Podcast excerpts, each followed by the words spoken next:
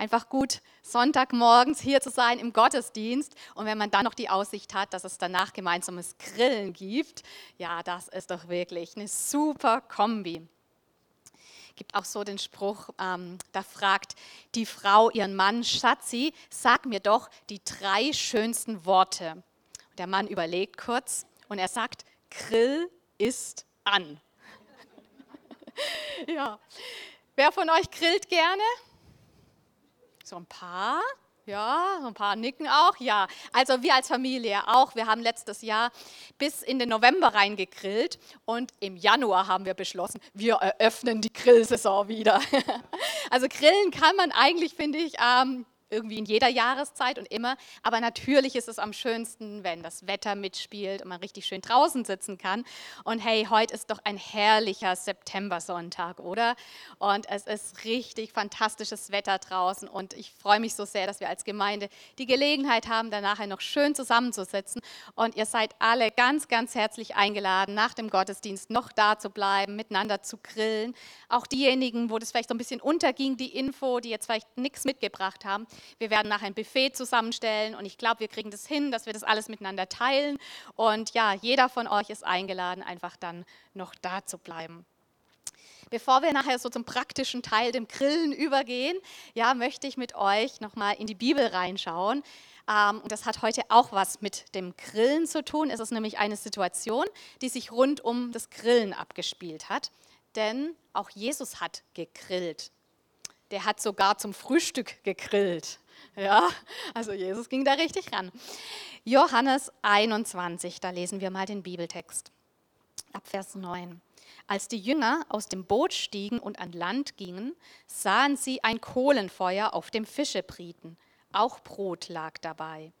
Bringt ein paar von den Fischen, die ihr eben gefangen habt, forderte Jesus sie auf. Da stieg Simon Petrus ins Boot und zog das Netz ans Land. Es war voll von großen Fischen, im Ganzen 153. Und trotz dieser Menge riss das Netz nicht. Kommt her und esst, sagte Jesus. Die Jünger hätten ihn am liebsten gefragt, wer bist du?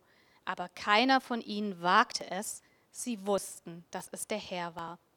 Jesus trat ans Feuer, nahm das Brot und gab es ihnen und ebenso den Fisch. Jesus als Grillmeister. Irgendwie ein spezielles Bild. Und ich glaube, auch den Jüngern muss das ziemlich verrückt vorgekommen sein. Vor wenigen Tagen waren sie noch dabei bei der Verhaftung von Jesus. Sie haben mit Jesus mitgelitten und mitgehofft und mitgefiebert.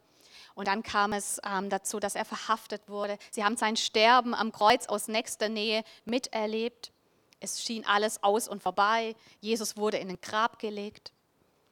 Und dann das Unglaubliche. Erst war es nur eine Nachricht, die sie gehört haben, dass Jesus von den Toten auferstanden ist.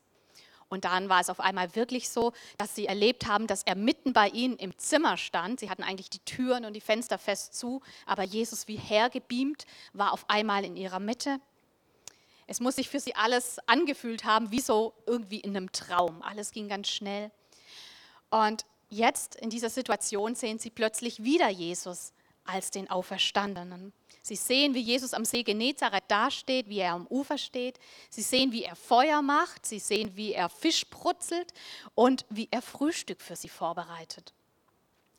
Keine Ahnung, ob das den Jüngern total die Sprache verschlagen hat. Auf jeden Fall wird hier im Bibeltext überhaupt nichts davon berichtet, über was sie während dem Frühstück gesprochen haben. Keine Ahnung, ob sie sich irgendwie überhaupt unterhalten haben oder ob die Jünger kein Wort herausgebracht haben und ob jeder nur so irgendwie seinen Gedanken nachhing und das alles noch irgendwie von den letzten Wochen verarbeitet hat. Auf jeden Fall wird nichts über das Gespräch beim Frühstück geschrieben. Ähm, aber es geht dann weiter, der Bibeltext ähm, geht dann wieder weiter mit den Worten, als sie gegessen hatten. Ja, da erfahren wir, wie es weiterging.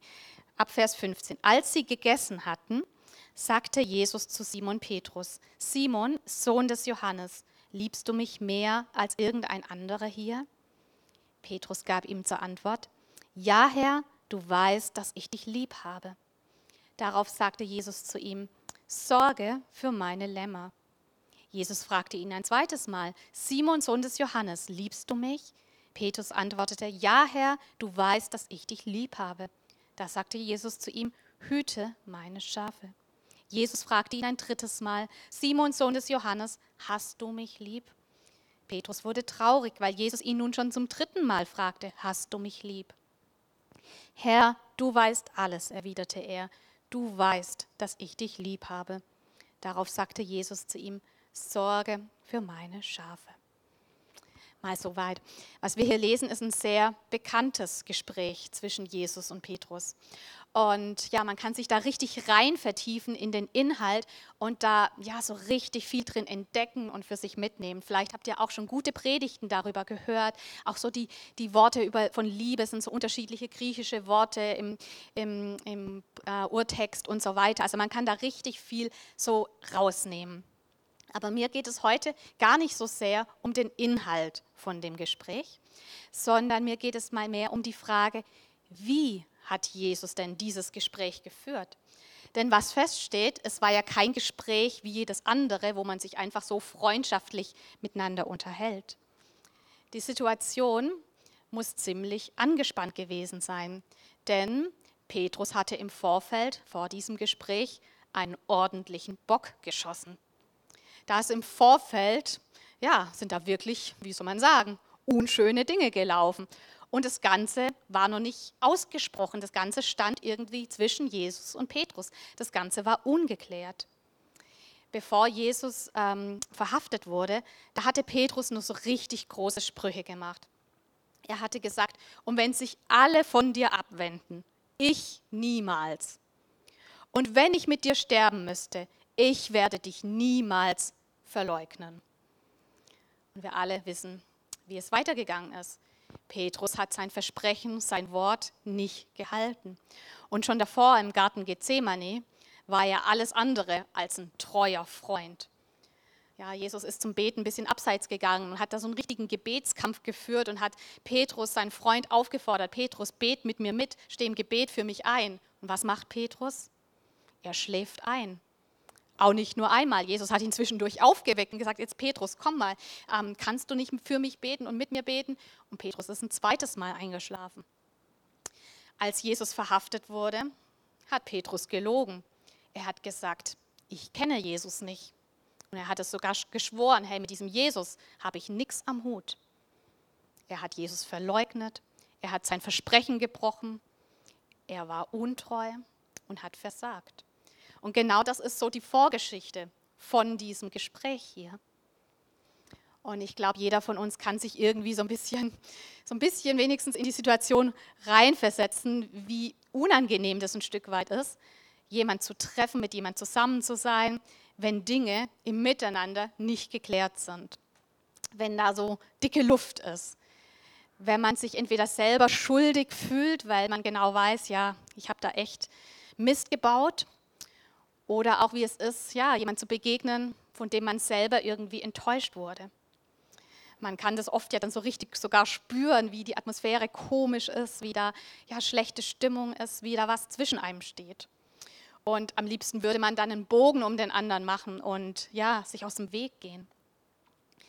Aber ich finde es interessant, hier mal zu gucken, wie geht Jesus mit dieser Situation hier um? Und was können wir hier von Jesus lernen für unseren Umgang miteinander, für Situationen, ja, wo es bei uns irgendwie was zu klären gibt? Was wir bei Jesus hier sehen, ist, dass er den ersten Schritt macht. Ich meine, eigentlich wäre es ja an Petrus gewesen, die Initiative zu ergreifen, auf Jesus zuzugehen und sich zu entschuldigen. Ich meine, er hatte es verbockt. Er hätte ja, der Erste sein sollen, der irgendwie guckt, dass das wieder in Ordnung kommt. Und Jesus, eigentlich hätte er allen Grund gehabt, sauer und beleidigt zu sein, oder? Es Petrus spüren zu lassen, du, so wie du mich, äh, dich mir gegenüber verhalten hast, das war alles andere als in Ordnung. Jesus hätte einfach mal abwarten können, bis Petrus demütig und reuevoll ankommt und bis dahin auf Abstand gehen können. Aber was macht Jesus? Er ergreift die Initiative. Er weiß, hey, hier gibt es was zu klären zwischen Petrus und mir. Ja, wir müssen was miteinander ansprechen, wir müssen was miteinander aussprechen. Und er ist derjenige, der aktiv das Gespräch sucht. bei Jesus sehen wir es, dass es für ihn oberste Priorität hatte, dass Beziehungen geklärt werden, dass Dinge in Ordnung kommen. Und hey, dafür ging er ans Kreuz, dass auch unsere Beziehung zu ihm in Ordnung kommen kann. Und auch hier sehen wir das, dass er derjenige ist, der den Kontakt, der das Gespräch mit Petrus sucht, damit auch diese Sache in Ordnung kommt. So macht es Jesus mit Petrus und so macht es Gott mit uns. Immer und immer wieder, dass er auch uns entgegenkommt, uns die Hand reicht, uns nicht irgendwie schmoren lässt, sondern ja, wirklich auf uns zugeht, uns nachgeht. Und ich glaube, ja, wenn wir das so erlebt haben und uns das uns einfach auch so bewusst machen, dann darf uns das echt auch ein Ansporn sein, dass auch wir, ja, so wie Jesus es uns hier vorgelebt hat, wirklich diejenigen sind, die den ersten Schritt machen, wenn in einer Beziehung dicke Luft ist. Lass uns da wirklich bereit sein, den ersten Schritt zu machen. Und vielleicht ist dir momentan eine Sache bewusst, wo du weißt, ja, ich habe da was Blödes gesagt oder mich nicht richtig verhalten oder wie auch immer. Eine Sache, wo du dich entschuldigen solltest. Ja, dann ermutige ich dich wirklich. Mach den ersten Schritt. Vielleicht trägst du aber eigentlich auch das Gefühl mit dir herum, hey, jemand anderes hat sich mir gegenüber nicht fair verhalten. Und du bist enttäuscht oder du fühlst dich schlecht, schlecht behandelt und es kann so schnell passieren, dass man so ein bisschen in den Rückziehmodus dann selber geht, dass man irgendwie eingeschnappt ist und denkt, naja, der andere hat es ja verbockt, soll der mal kommen, soll der mal gucken, wie er es wieder in Ordnung bringt. Aber ich glaube, bei Jesus sehen wir was anderes. Und er fordert uns heraus, hey, sei du derjenige, der den ersten Schritt macht. Vielleicht ist es dem anderen noch nicht mal richtig bewusst, dass er dich verletzt oder enttäuscht hat. Oder vielleicht kriegt der andere das im Moment einfach nicht hin, auf dich zuzugehen. Wie auch immer, guck nicht darauf, was der andere macht, sondern guck auf dich und auf dein Herz. Und ich glaube, mit Gottes Hilfe können wir wirklich, können wir diejenigen sein, die ja vorangehen, die den ersten Schritt machen, damit sich eine Sache wieder klärt. Bei Jesus sehen wir das, wie er diese Sache ja zeitnah klärt. Auch nicht erst achteinhalb Jahre später oder sonst mal irgendwann, sondern wirklich zeitnah, ja, ist Jesus auf Petrus zugegangen. Er hat es uns vorgelebt. Das Zweite, was wir bei Jesus sehen, ist, dass er auch für dieses Gespräch einen passenden oder ja, man könnte sagen, einen geeigneten Rahmen wählt. Als sie gegessen hatten, so beginnt der Abschnitt. Ich meine, Jesus hätte Petrus auch direkt ansprechen können an diesem Tag, an diesem Morgen bei der allerersten Gelegenheit, die sich bietet. Und die Gelegenheit, die hätte es gegeben, schon eine halbe Stunde vorher so ungefähr. Die Jünger waren miteinander am Fischen und als Petrus mitbekommen hat, dass Jesus am Ufer steht, was macht er? Er springt aus dem Boot raus, er hüpft ins Wasser und er schwimmt, steht in der Bibel, 100 Meter auf Jesus zu ans Ufer. Also im Basinusbad, glaube eine Strecke 25 Meter, gell? viermal hin und her, muss man sich mal vorstellen, schwimmt er auf Jesus zu, um als erster am Ufer zu sein. Keine Ahnung, was er sich genau gedacht hat, aber da stand er vor Jesus, klatschnass, stand er allein vor Jesus. Und Jesus hätte diese Chance nutzen können. Ach Petrus, da bist du ja. Ich habe was mit dir zu besprechen. Aber ich glaube, Jesus hat gesehen, hey, da steht Petrus klatschnass. Da steht Petrus, der muss Hunger haben. Der hat heute noch nichts gegessen. Ähm, da steht Petrus, der hat die ganze Nacht gefischt. Der wird gerade ordentlich müde sein von der Arbeit. Und Jesus sagt, hey Petrus, ähm, setz dich erstmal hin. Setz dich mal ans Feuer. Hey Petrus, iss erstmal was. Ruh dich erstmal aus. Und ich glaube, ja, Jesus hat ein gutes Gespür für Menschen. Ja, ich glaube, so die halbe Stunde vorher, das wäre irgendwie noch nicht so der beste Zeitpunkt gewesen. Also wenn ich jetzt auch von mir ausgehe, wenn ich Hunger habe, ja, oder total müde bin, da lässt man mich am liebsten mal, am besten noch mal kurz in Ruhe. Und das war wohl auch bei Petrus der Fall. Und ja, Jesus hat wirklich abgewartet und dann, ja, eine halbe Stunde später einen guten, passenden Moment dafür gewählt. Und das möchte ich uns einfach nochmal so mitgeben. Ich glaube, das ist eine gute Ergänzung zu diesem ersten Punkt, den wir bei Jesus sehen, den ersten Schritt machen. Es ist super, wenn wir voll motiviert sind und die Initiative ergreifen. Aber ähm, genauso dürfen wir uns einfach auch bei Jesus abschauen, dass wir ähm, so ein klärendes Gespräch oder wenn es darum geht, was in Ordnung zu bringen, dass wir das nicht nur zwischen Tür und Angel machen, ja, so von wegen jemand abpassen, der eigentlich gerade auf die Toilette will, da ein ganz dringendes Bedürfnis zu erledigen hat, ist vielleicht nicht der beste Moment. Oder auf der Arbeit, wenn jemand abgehetzt ankommt, schon die Schweißperlen auf der Stirn stehen. Ja, wenn beim anderen schon der Magen knurrt, man das hört. Ja, ist jetzt ein bisschen übertrieben, aber ähm, ja, ich glaube, dass wir da einfach auch mit einem Feingefühl rangehen dürfen, dass sich das Gegenüber überhaupt in der Lage ist, ähm, sich jetzt auf ein Gespräch einzulassen. Ja, was fällt hier noch auf, wenn wir das so lesen in Bezug auf dieses Gespräch? Mir fällt auf, ist euch bestimmt auch aufgefallen, es ist ein Eins zu eins Gespräch. Wer hat was miteinander zu besprechen? Jesus und Petrus. Und wer spricht miteinander? Jesus und Petrus. Jesus hat offensichtlich darauf geachtet, dass er diese Sache mit Petrus unter vier Augen bespricht. Ich meine, alle Jünger saßen ja zusammen am Feuer. Und mit Sicherheit wussten auch die anderen Jünger alle Bescheid, was da im Vorfeld abgelaufen ist. Sie haben, waren ja dabei, als Petrus da großspurig ähm, geredet hat, dass er Jesus überhaupt nicht ähm, ja, ver verleugnen wird und so weiter. Und es war ja alles kein Geheimnis, dass Petrus sich nicht gerade so heldenhaft verhalten hat. Und man könnte also meinen, wenn die anderen Jünger eh alle auch schon Bescheid wissen, dann kann man das doch gleich in der großen Runde zum Thema machen. Dann können das doch gleich alle miteinander besprechen. Man kann das doch gemeinsam auswerten, wie Petrus sich hier verhalten hat. Vielleicht eine Feedbackrunde dazu einrichten, mal alle dazu hören, was sie darüber denken, wie das Petrus so gemacht hat und so weiter. Aber diesen Weg, Weg hat Jesus nicht gewählt. Er suchte das direkte Gespräch alleine mit Petrus. Wenn man so Vers 20 liest, dann hört sich das so an, dass sie auch ein paar Schritte miteinander gelaufen sind, sich vielleicht ein paar Meter ja, von den anderen wegbewegt haben, ein bisschen abseits gegangen waren, einfach ja, damit es die Gelegenheit gab, miteinander zu reden, ohne dass die anderen sich einmischen, ohne dass die anderen daran mit beteiligt werden. Und ich glaube, ja, das direkte Gespräch zu suchen, das Eins zu eins Gespräch miteinander zu suchen, das ist wirklich auch ein wichtiger Ansatz, den wir uns von Jesus abgucken dürfen und ja, den wir uns zu Herzen nehmen sollten.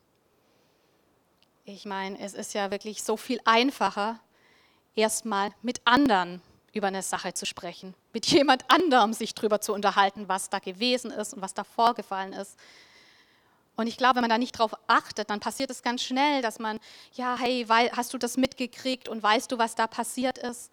Und wie siehst du das und wie würdest du das jetzt machen? Oder ja, dass man einfach mit anderen über die Situation spricht. Aber ich glaube, das ist keine gute Art und auch keine geistliche Haltung, die Fehler von anderen ja, an die große Glocke zu hängen oder in Gruppen negativ über jemanden zu sprechen. Unser erster Weg sollte immer sein, das direkte Gespräch mit dem Betreffenden zu suchen. Und da ist auch Jesus, ähm, nicht nur, dass er das hier selber so gehandhabt hat, sondern er ist da auch an anderen Stellen sehr klar und sagt, hey, wenn dein Bruder sündigt, also wenn jemand einen Fehler macht, wenn was nicht in Ordnung ist, dann geh hin, sagt Jesus, und kläre es mit ihm alleine kläre es mit ihm direkt und Jesus geht auch darauf ein und sagt dann schon, hey, wenn das nicht funktioniert, wenn er überhaupt nicht hören will und ihr da überhaupt nicht irgendwie weiterkommt, dann kannst du noch jemand dazu nehmen, dazu rufen, der als Mediator oder sonst wie, ja, da einfach äh, mit am Gespräch beteiligt ist. Aber ich glaube, in den allermeisten Fällen lassen sich Dinge auch klären, wenn man miteinander spricht. Und das sollte unser erster Weg sein. Und das möchte ich uns mitgeben für uns privat, für unser Umfeld, aber auch für unser Miteinander in der Gemeinde, dass wir da wirklich drauf achten und dass wir uns alle miteinander auch disziplinieren, dass wir miteinander reden, direkt miteinander sprechen und nicht übereinander sprechen. Ja, ich glaube, dass das wirklich ganz wichtige und ganz praktische Basics sind, die wir hier so bei Jesus sehen. Und ich möchte jetzt so als letzten Punkt doch noch mal kurz auf den Inhalt von dem Gespräch ein bisschen eingehen, was Jesus da so rüberbringt und was Jesus ähm, ja auch dem Petrus vermittelt. Denn mir fällt auf, Jesus hatte ein ganz klares Ziel mit diesem Gespräch. Jesus weiß, was er will. Und wenn man das so liest, dann merkt man, hey, da ist kein langes Herumgeeier irgendwie, bis Jesus auf den Punkt kommt. Da wird auch nicht groß abgeschweift und zum Schluss, ähm, ja, ist einfach klar, worum es geht. Und ja, ich gebe zu, in der Praxis ist es manchmal gar nicht so einfach. Da startet man vielleicht irgendwie, ja, ich weiß jetzt gar nicht, wie ich anfangen soll. Und dazwischen kommt man auf alles Mögliche zu sprechen und muss dann sagen, na, lass uns mal wieder zum Thema zurückkommen. Und zum Schluss stellt sich vielleicht die Frage, und was ist denn jetzt und wie verbleiben wir denn oder so. Ich glaube, das ist auch nicht so dramatisch und wir dürfen da ja auch lernen, aber wir können uns auch vorbereiten. Uns vorbereiten im Sinne von uns einfach Gedanken machen, uns im Klaren sein, was will ich denn mit diesem Gespräch erreichen? Worum geht es mir? Worum geht es mir in unserem Miteinander, in unserer Beziehung? Jesus hatte hier ein Ziel. Und dieses eine Ziel war, er will Petrus gewinnen. Er will, dass die Beziehung zu ihm wiederhergestellt wird. Er will mit Petrus in die Zukunft gehen. Das ist sein Ziel. Das bringt er rüber von vorne bis hinten. Und alles andere, was dem nicht dient, was dieses Ziel nicht unterstützt, das lässt Jesus hier auch weg. Heißt hier in diesem Fall konkret, er stochert nicht in der Vergangenheit herum, er reibt ihm nicht seine Fehler unter die Nase. Das wäre in diesem Fall nicht zielführend gewesen und Jesus lässt es weg. Natürlich kann ein Gespräch auch ganz anders verlaufen, kommt ja auf das Gespräch ein und es kann sicherlich auch manchmal dran sein, was aufzurollen und durchzukauen oder durchzudiskutieren oder was auch immer, das will ich jetzt nicht sagen. Aber die Frage ist immer, was ist mein Ziel? Was möchte ich mit diesem Gespräch erreichen? Worum geht es mir? Geht es mir darum, Recht zu haben beispielsweise? Dann brauche ich Argumente. Dann muss ich vielleicht Fakten parat haben, für eine Diskussion gewappnet sein, wenn es mir darum geht. Oder ist es vielleicht in, dem, in, in manchen Fällen auch überhaupt nicht wichtig, Recht zu haben? Die Frage ist, welches Ziel habe ich? Jesus hatte das Ziel, mit Petrus versöhnt voranzugehen. Und deshalb geht sein Blick nicht in die Vergangenheit, sondern sein Blick geht nach vorne. Und ich finde es so schön, wie Jesus dem Petrus sein absolutes Vertrauen ausspricht. Sorge für meine Lämmer, Sorge für meine Schafe. Hey Petrus, ich traue dir das zu. Ja, wenn wir wissen, was gewesen ist, Petrus, ich traue dir das zu. Ich sehe das in dir, ich sehe dieses Potenzial in dir. Und ich glaube, was hier stattfindet, ist wirklich Vergebung, ist wirklich Versöhnung. Nicht hoch emotional irgendwie, aber doch ganz, ganz tief kommt es von Herzen. Und ja, das ist bei Petrus angekommen. Ich finde es einfach so cool zu sehen, was hier passiert ist. Im Rahmen vom Grillen am Lagerfeuer so cool, dass Petrus nach einem knackigen, kurzen, ehrlichen Gespräch in der Lage war, mit Jesus voll durchzustarten. Dass Petrus im Anschluss an dieses Gespräch nicht mehr blockiert war von der Vergangenheit, sondern dass er richtig frei war, auch für die Dinge, die Gott noch mit ihm vorhatte. Und ich bin absolut davon überzeugt, dass Gott auch für jeden Einzelnen von uns große und gute Dinge vorbereitet hat. Dass er was mit uns vorhat. Und ja, es ist einfach ein absoluter Segen, wenn wir ohne irgendwelchen ja, Beziehungsballast auch vorangehen können. Und ich weiß nicht, was der Heilige Geist dir heute Morgen jetzt ganz besonders wichtig gemacht hat. Aber vielleicht gibt es eine Situation oder eine Beziehung, wo du spürst, ja, dass die geklärt werden sollte. Vielleicht in der Familie, vielleicht im Bekanntenkreis, vielleicht auf Arbeit, vielleicht auch hier in der Gemeinde, wo entweder du was in Ordnung bringen solltest oder du einfach bereit sein solltest, auch loszulassen und Vergebung auszusprechen. Ich glaube, und das sehen wir auch hier bei Petrus, dass so eine Kraft drin liegt, wenn Frieden in eine Beziehung kommt, wenn ja, wenn man einfach da wieder in Freiheit reinkommt. Und der Feind, der hat definitiv Interesse, uns mit ungeklärten Beziehungen zu blockieren. Ich glaube, dass der Feind Interesse daran hat, dass wir in irgendwelchen auch Dingen aus der Vergangenheit einfach festhängen, dass wir innerlich unfrei sind, dass wir unversöhnt sind mit Menschen, unversöhnt sind mit Situationen und dadurch ja nicht frei sind für die Dinge, die Gott mit uns vorbereitet hat, die Gott für uns vorhat. Aber ich möchte dir das wirklich zusprechen und ich glaube, Gott will dir das zusprechen.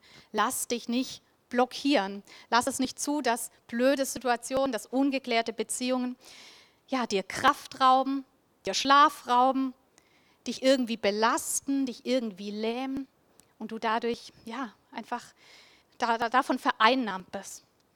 Nimm wirklich die Kraft Gottes in Anspruch, die er uns auch geben möchte, um diese Dinge anzugehen. Nimm Jesus zum Vorbild und ja, lass uns da wirklich ähm, Dinge angehen, damit wir neu durchstarten können. Durchstarten können, wie ein Petrus, bei dem es ja nach diesem Gespräch ja richtig voranging. Es ist definitiv so ein Segen, wenn wir miteinander ja unsere Dinge geklärt haben und im Guten sind. Aber ich glaube, ja, die größte und die wichtigste Frage ist, wie steht es um meine Beziehung zu Jesus? Wie sieht es aus zwischen mir und Jesus? Und ja, wir können einfach sehen, dass Jesus so unglaublich viel daran liegt, dass wir mit ihm im Reinen sind und dass er alles dafür gegeben hat, dass wir mit ihm ins Reine kommen können. Er ist ans Kreuz gegangen. Er ist uns sowas von entgegengekommen. Und er streckt uns immer und immer wieder die Hand hin und sagt, hey, ich liebe dich. Ich will mit dir leben. Ich will mit dir unterwegs sein. Und auch heute stellt er dir diese Frage, die er Petrus gestellt hat, weil das ist ja auch für Jesus so eine zentrale Frage. Er fragt, liebst du mich? Liebst du mich? Die Frage ist, was antwortest du ihm? Jesus wünscht sich nicht eine platte Antwort irgendwie, sondern wirklich eine persönliche Antwort und eine ehrliche Antwort. Und es geht ihm überhaupt nicht darum, dass unsere Liebe irgendwie perfekt ist und wir alles perfekt auf die Reihe kriegen sondern er wünscht sich einfach, dass wir ein Herz haben, ja, das sich nach ihm sehnt, das Sehnsucht nach ihm hat, das ihn sucht, dass wir ja einfach sagen, Jesus, mit allem, was ich habe und bin und wie ich bin und auch mit meinen Fehlern, auch mit meiner Persönlichkeit, ja, die manchmal, ja, wo ich an meine Grenzen komme, Jesus, ich liebe dich. Du kannst ihm heute wieder neu so eine persönliche Antwort geben, vielleicht zum ersten Mal oder wieder ganz neu, wie Petrus ihm sagen, Jesus, ich liebe dich, ich will mit dir leben, ich will mit dir vorangehen, ich will wirklich in das hineinkommen, was du für mich hast. Ich will das Leben leben, ja, das du für mich auch vorbereitet hast. Ich möchte euch gerne einen ganz kurzen Moment geben, wo ihr einfach nochmal ja, innerlich Jesus eine Antwort geben könnt, es auf euch wirken lassen könnt. Jesus eine Antwort geben könnt auf die Frage, liebst du mich? Ich darf das Lobpreisteam schon mal nach oben betten und ja, ich möchte dann einfach nochmal mit uns auch beten. Ja, Jesus, danke für dein Wort, dem so viel Kraft steckt für unser Leben. Und danke für dein Vorbild, das du uns gegeben hast. Heiliger Geist, ich bitte dich wirklich, dass du weiter in unseren Herzen arbeitest und wirkst. Dass du uns eine Sicht dafür schenkst, ja, wo wir Dinge auch mit anderen Menschen ja, bereinigen und klären sollten sodass wir da nicht länger drin festhängen und ja, einfach nach vorne schauen können und frei sind für die Dinge, die du für uns hast. Ja, ich bitte dich wirklich, dass wir uns da ein Vorbild an dir nehmen können und es wirklich, ja, nicht alleine, sondern mit deiner Hilfe, aus deiner Kraft heraus, ja, wirklich Dinge angehen können. Wir wollen uns da nicht blockieren lassen und in irgendwelchen Dingen festhängen, ja, sondern wirklich frei sein für die Zukunft, die du mit uns gestalten möchtest. Und Jesus, es gibt nichts Wichtigeres und Größeres, als mit dir versöhnt zu sein. In der Beziehung mit dir zu leben, Herr. Danke, dass du ja den Weg frei gemacht hast. Und ich bitte dich, dass jeder Einzelne ja wirklich ganz neu wieder deine Hand ergreift und dir wirklich sagen kann, Jesus, Ich möchte mit dir leben. Jesus, ich liebe dich und ich weiß, du bist gut und du hast die besten Pläne für mein Leben. Und ich will nicht mein eigenes Leben einfach nur leben, sondern wirklich, ja, die Dinge sehen, die Dinge erleben, die Dinge ausfüllen, den Platz ausfüllen, den du für mich hast. Ich will bereit sein, wie Petrus, ja wirklich Berufung auch anzunehmen, wirklich in deiner Kraft, in deiner Vollmacht, in deiner Autorität voranzugehen, mich gebrauchen zu lassen. Ich will einen Unterschied machen in dieser Welt. Jesus, ich segne jeden hier in diesem Raum. Und ich danke dir für deine Liebe, für deine bedingungslose Liebe, die einfach da ist, Herr. Und ich spreche das wirklich über uns aus, dass wir auf deinen Wegen gehen, dass wir die Kraft erkennen, die in deinem Namen steckt.